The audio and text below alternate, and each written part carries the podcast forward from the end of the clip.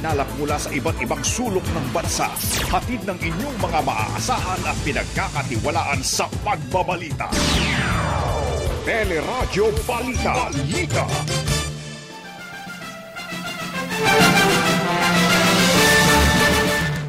Pilipinas wala nang intensyon na muling sumali sa International Criminal Court o ICC.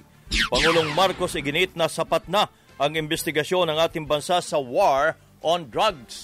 Dating COMELEC Commissioner George Garcia itinalaga bilang bagong COMELEC chairman. Mga bagong pinuno ng AFP, PNP at NBI, pinangalanan na rin ng Malacanang. Pinsala sa infrastruktura ng uh, magnitude 7 na lindol sa Luzon, umabot na sa mahigit 700 milyong piso.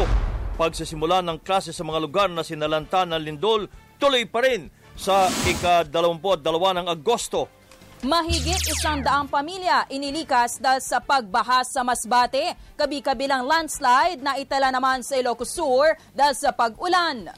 Walo kabilang ang isang sanggol patay matapos madaganan ng isang dump truck ang isang SUV at motorsiklo sa Batangas. Pangulong Marcos iginiit na wala ng aktibong kaso ng monkeypox sa bansa. DOH nilinaw na hindi airborne at sexually transmitted disease ang monkeypox. Presyo ng LPG bumaba ng mahigit sa 2 piso kada kilo. Dagdag bawas naman sa produktong petrolyo ipinatupad na rin. At sa ating showbiz spotlight, love team na sina Bel Mariano at Donnie Pangilinan nominado sa International Drama Awards sa South Korea at a teaser ng seryeng Sleep With Me ni na Janine Gutierrez at Lovey Poe ipinasilip na. Magandang umaga, bayan! Yan po ang ulo ng ating mga nagbabagang balita ngayong araw ng Martes, ikalawa ng Agosto 2022. Kasama po natin ang ating kabalitaan tuwing umaga. Ako po si Joyce Balanso. Ako naman po ang inyong kabayan, si Nolly Di Castro. Kami po ang maghatid sa inyo ng ating mga nagbabagang balita.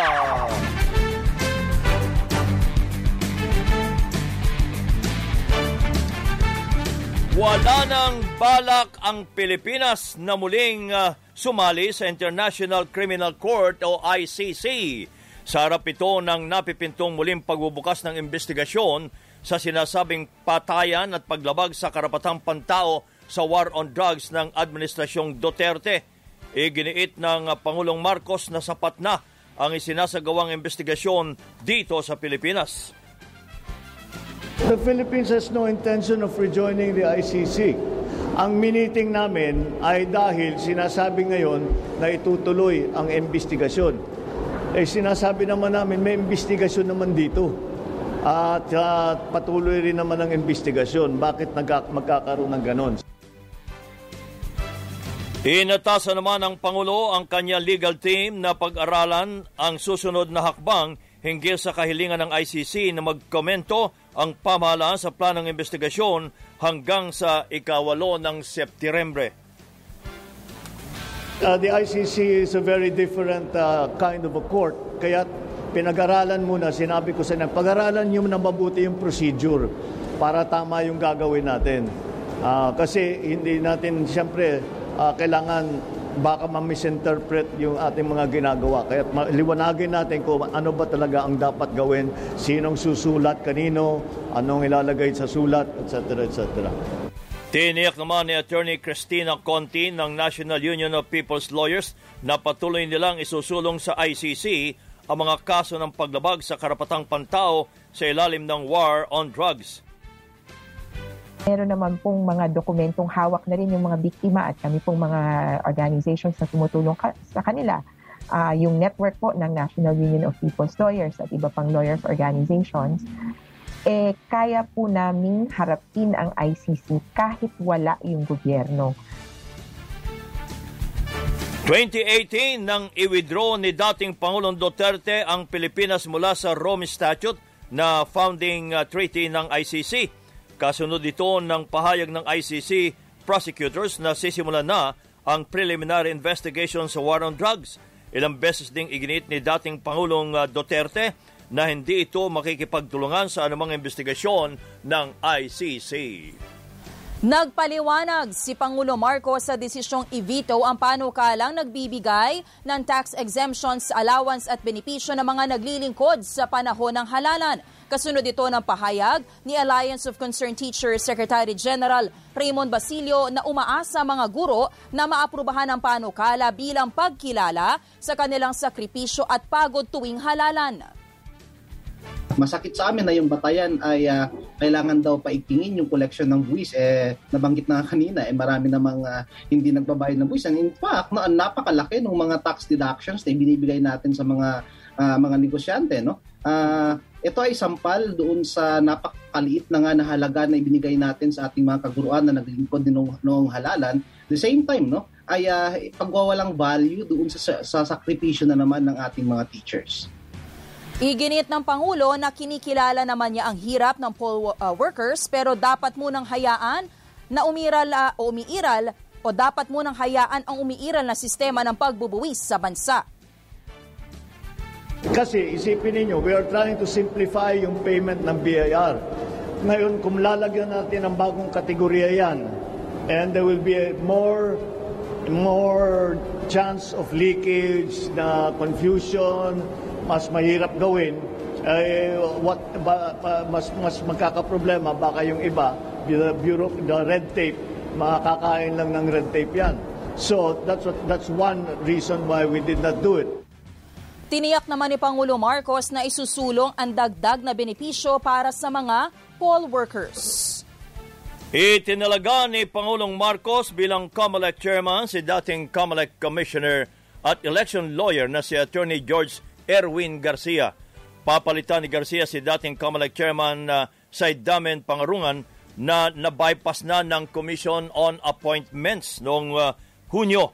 Unang tinalaga si Garcia bilang COMELEC commissioner noong Marso pero na-bypass din sa Commission on Appointments kaya kinakailangang umalis ng COMELEC.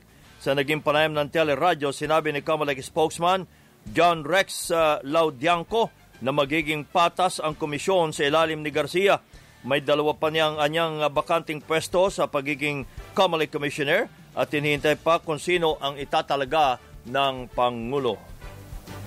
Paramount po yung kanyang impartiality po dito sa kanyang pagtatrabaho. Kaya sa tingin ko po, itong pagbalik niyang muli, eh, wala naman po pagbabago dun sa aming trabaho aside from the fact na itataas nga po niya ang antas ng aming standard pagdating po sa aming mga tungkulin. Samantala, napili naman si Lieutenant General Bartolome Vicente Bacaro bilang susunod na Armed Forces uh, Chief of Staff. Papalitan niya si outgoing AFP Chief uh, General Andres Centino, o Centino sa Change of Command ceremony sa August 8. Ipinahayag rin ng Malacanang ang pagtatalaga kay Lieutenant General Rodolfo Azurin Jr. bilang bagong hepe ng Philippine National Police. Nauna nang tinalaga si Police Lieutenant General Vicente Danao Jr bilang OIC habang wala pang napipiling PMP chief. Na pili naman si Assistant Director Medardo De Lemos bilang bagong director ng National Bureau of Investigation. Si De Lemos ang most senior officer ng NBI at mahigit 30 taon nang nagtatrabaho sa NBI. Samantala, sa ibang mga balita naman, nilinaw po ng FIVOX na hindi bagong fault line ang nadiskubring bitak sa lupa at ilog sa Abra matapos sa magnitude 7 na lindol nung nakaraang linggo. Sinabi po ni FIVOX Science Research Specialist Deo Carlo Llamas na ang natagpo ang bitak sa bulubunduking bahagi ng bayan ng Dolores ay hindi natuloy na pagguho ng lupa o landslide. Normal din anya na matapos ang malakas na lindol ang liquefaction o yung kumukulong tubig at bitak sa ilog sa bayan ng Tayum. Normal po ito. Usually, nagkakaroon po tayo ng liquefaction pag intensity 7 na yung nararamdaman natin na pagyanig. Ayun yung naramdaman dito sa Tayum, sa municipality ng Tayum, sa Bangkit, intensity 7. Paglilinaw po namin, hindi po ito vulkan, hindi po ito fault line, kundi ito ay liquefaction. Minarkahan na ng FIVOX ang lawak na mga bitak pero tiniyak na wala itong piligrong idudulot. Umabot na sa mahigit 704 million pesos na pinsala sa infrastruktura ang magnitude, ng magnitude 7 na lindol sa Luzon. Kabilang dito ang mga kalsada, tulay, eskwelahan, health facilities at uh, heritage sites sa Cagayan Valley, Cordillera at Ilocos Region. Sa tala ng NDRRMC, halos uh, 80 at 5,000 bahay ang nasira kabilang na ang 300 at 50 totally destroyed. Ayon sa DPWH, kakailanganin ng isang bilyong piso para maayos sa mga infrastrukturang nasira ng lindol. Nagdesisyon naman ang Department of Education na ituloy pa rin sa August 22 ang pagbubukas ng klase sa mga lugar, sa mga lugar na sinalanta ng lindol ng mga eskwelahan. Sinabi ni DepEd spokesman Michael Powa na pinag-aaralan din ang pagtatayo ng uh, temporary learning spaces matapos sumabot sa mahigit na 200 at 6 na po ang napinsalang paaralan. So tuloy po tayo sa August 22. Pero para po dun sa mga affected areas, we will look at alternative delivery modes or ADMs. Titingnan natin syempre again yung mga temporary learning spaces natin kung kakayanin natin matayo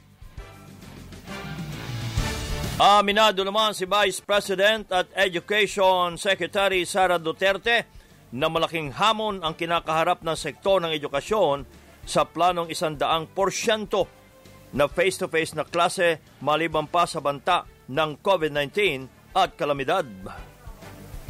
We continue to face the threats of the COVID-19 pandemic along with many other unexpected challenges that hamper our daily progress for our learners.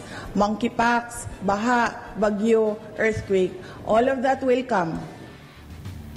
What is important is that we have the determination to succeed in our mission.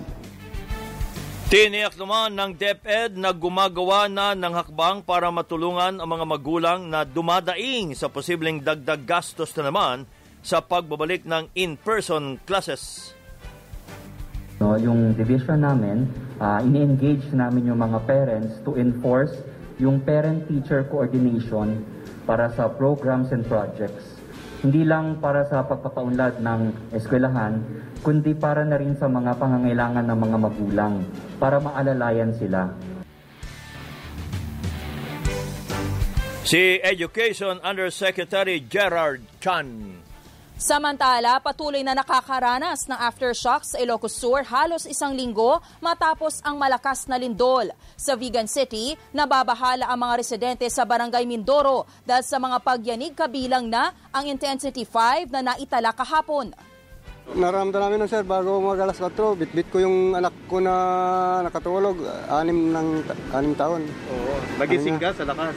Oo sir, nagising ako. Anong naramdaman mo? Yung mag, uh, kinabahan, bit-bit ko na yung anak ko na lumabas. Yung babae, baka bibigay yung, ano sir, yung concrete uh, bahay namin. Kasi biyak bitak-bitak na sir eh. Takot na sir eh. Parang hindi na ako matulog paggabi uh, sa kat- takot na akong matulog. Eh. Nakakatakot kasi kasi ang lakas yung una, yung lupa, ginanig yung lupa. Nakapagtala rin po ng mga landslides sa bayan ng Suyo dahil sa nararanasang pag-ulan. Pansamantalang hindi nadadaanan ang Suyo Cervantes Road, bunsod ng pagguho ng lupa, partikular na sa Barangay Uso. Nagkaroon din po ng landslide sa sitio Balunggabing, kung saan natabunan ng lupa at bato ang bahagi ng kalsada.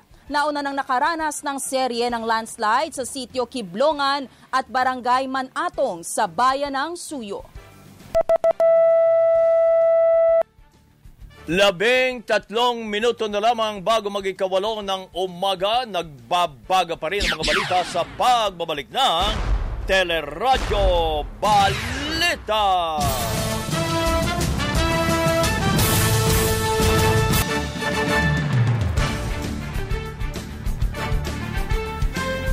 Iginiit ni Pangulong Marcos na wala nang aktibong kaso ng monkeypox virus sa ating bansa.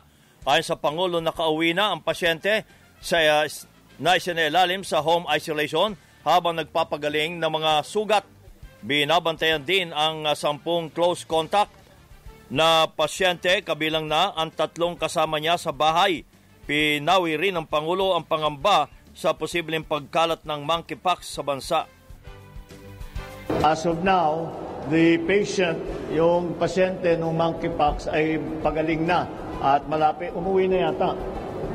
Yeah, nakauwi na. So live na no, no we don't have the we don't have a, any more cases of monkeypox. But even then, uh, I want to be very clear to everyone, this is not COVID. Walang hindi kagaya ng COVID ito.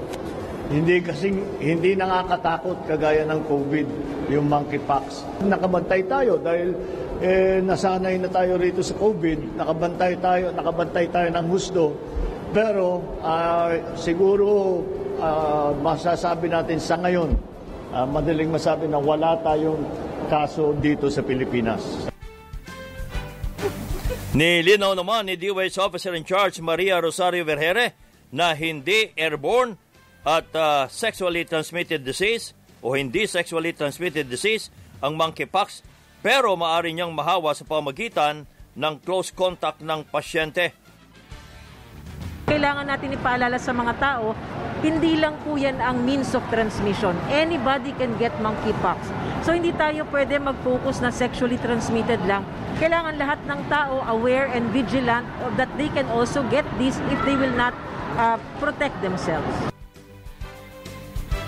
Nakikipagnay na rin ang Pilipinas sa Amerika para sa supply naman ng smallpox vaccine at gamot laban sa monkeypox virus. Umabot na sa may 3,780,000 ang mga kaso ng COVID-19 sa ating bansa. Ito ay matapos madagdag ang nasa 3,000 553 na bagong kaso habang 10 ang nadagdag sa mga namatay. May 34,000 na ang active cases na pinakamataas mula noong April 4. Aminado naman si DOH Officer in Charge, Maria Rosario Vergere, na hindi pa naaabot ang target na 397,000 na matuturukan ng booster shot kada araw. Currently, our average right now is 185,000 per day. So kulang pa tayo, it's just about 50% pa lang. So kaya kailangan talaga mag-mobilize tayo, bababa tayo uli sa mga different areas so that we can mobilize our local governments para maipataas pa natin.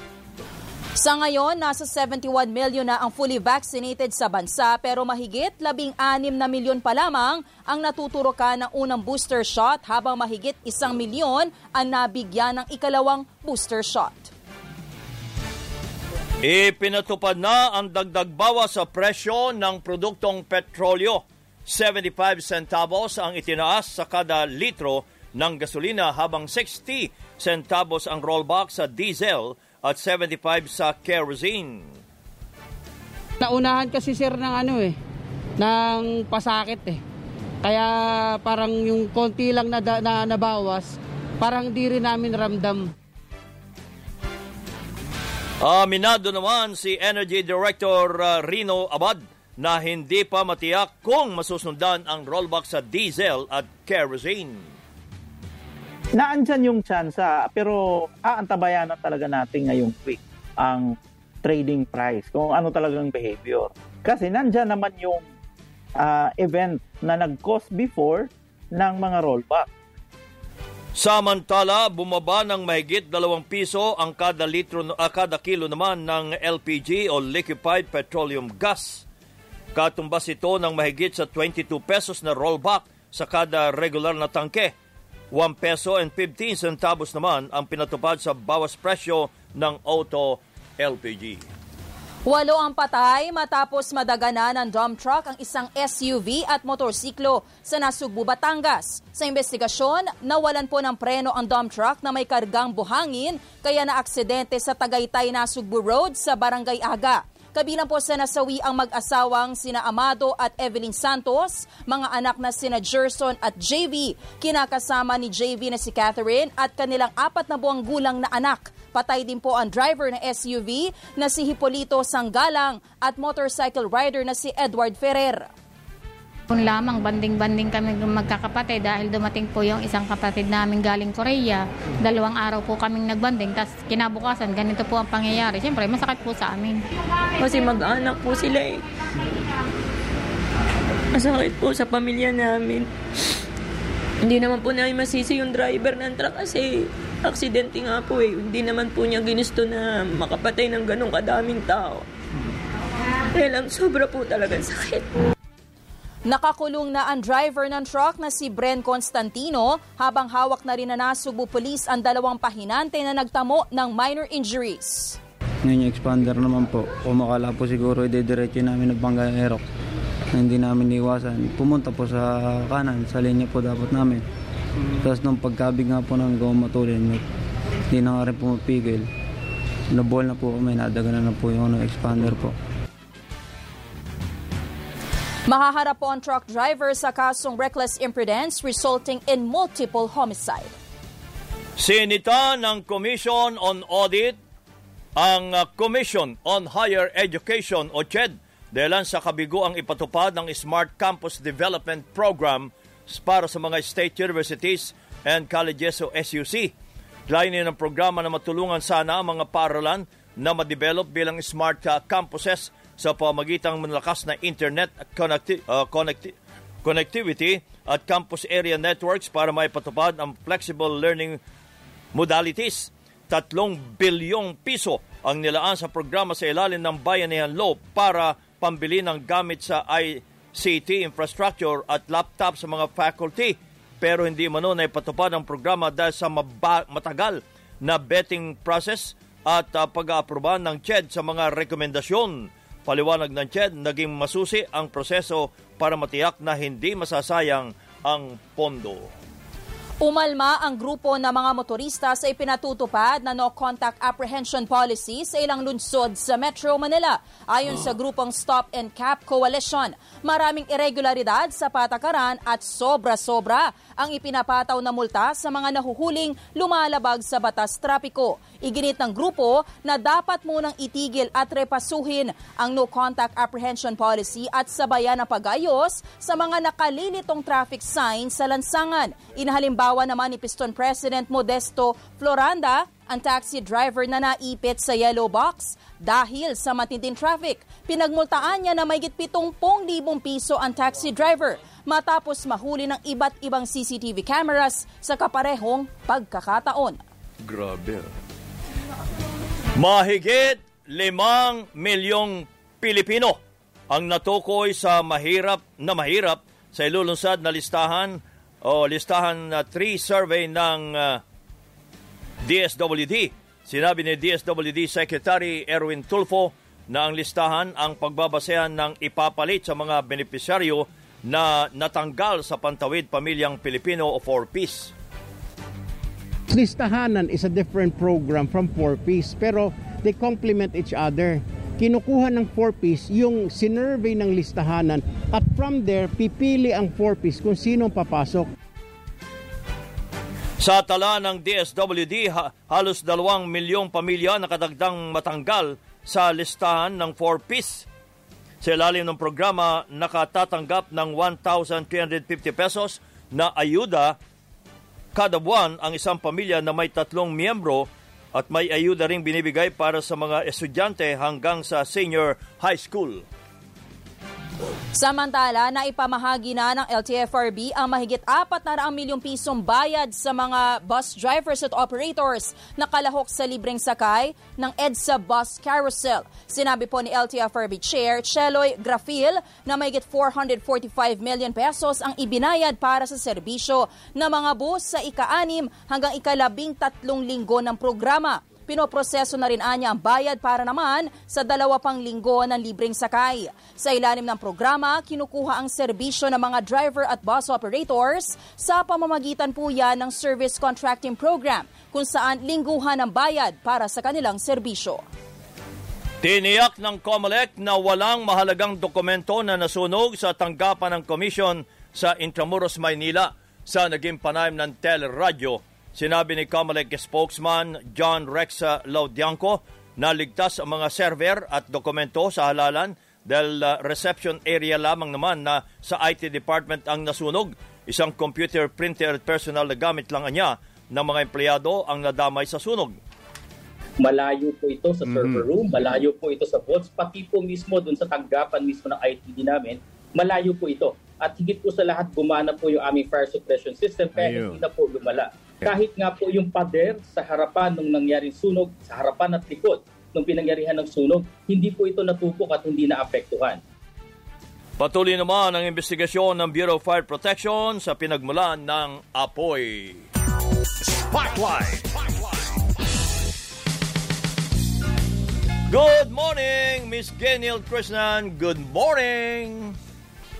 Good morning, Kabayan at Joyce. Sa ating showbiz spotlight, nominado ang kapamilya love team na sina Bel Mariano at Donnie Pangilinan sa Seoul International Drama Awards sa South Korea. Inanunsyo ng Star Cinema ang nominasyon ng Don Bell sa kategoryang Outstanding Asian Star 2022. Ang SDA ang International Drama Festival sa South Korea na kumikilala sa drama trends sa iba't ibang bansa.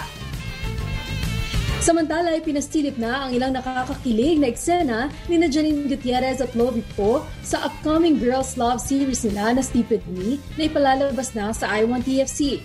Inilabas ang full trailer ng serye kung saan may patikim sa mga karakter ni Janine at Lovie. Nauna nang nanalo ang Stupid Me ng Audience Award for Best Episodic matapos maging official selection sa 40th Outfest Los Angeles LGBTQ Film Festival. If I told you I had a rare condition, would you believe me? Well, starting today, ako na yung mag-worry sa'yo. 24-7. Para sa Showbiz Spotlight, ako si Gino Krishnan. Balik sa inyo, kabayan.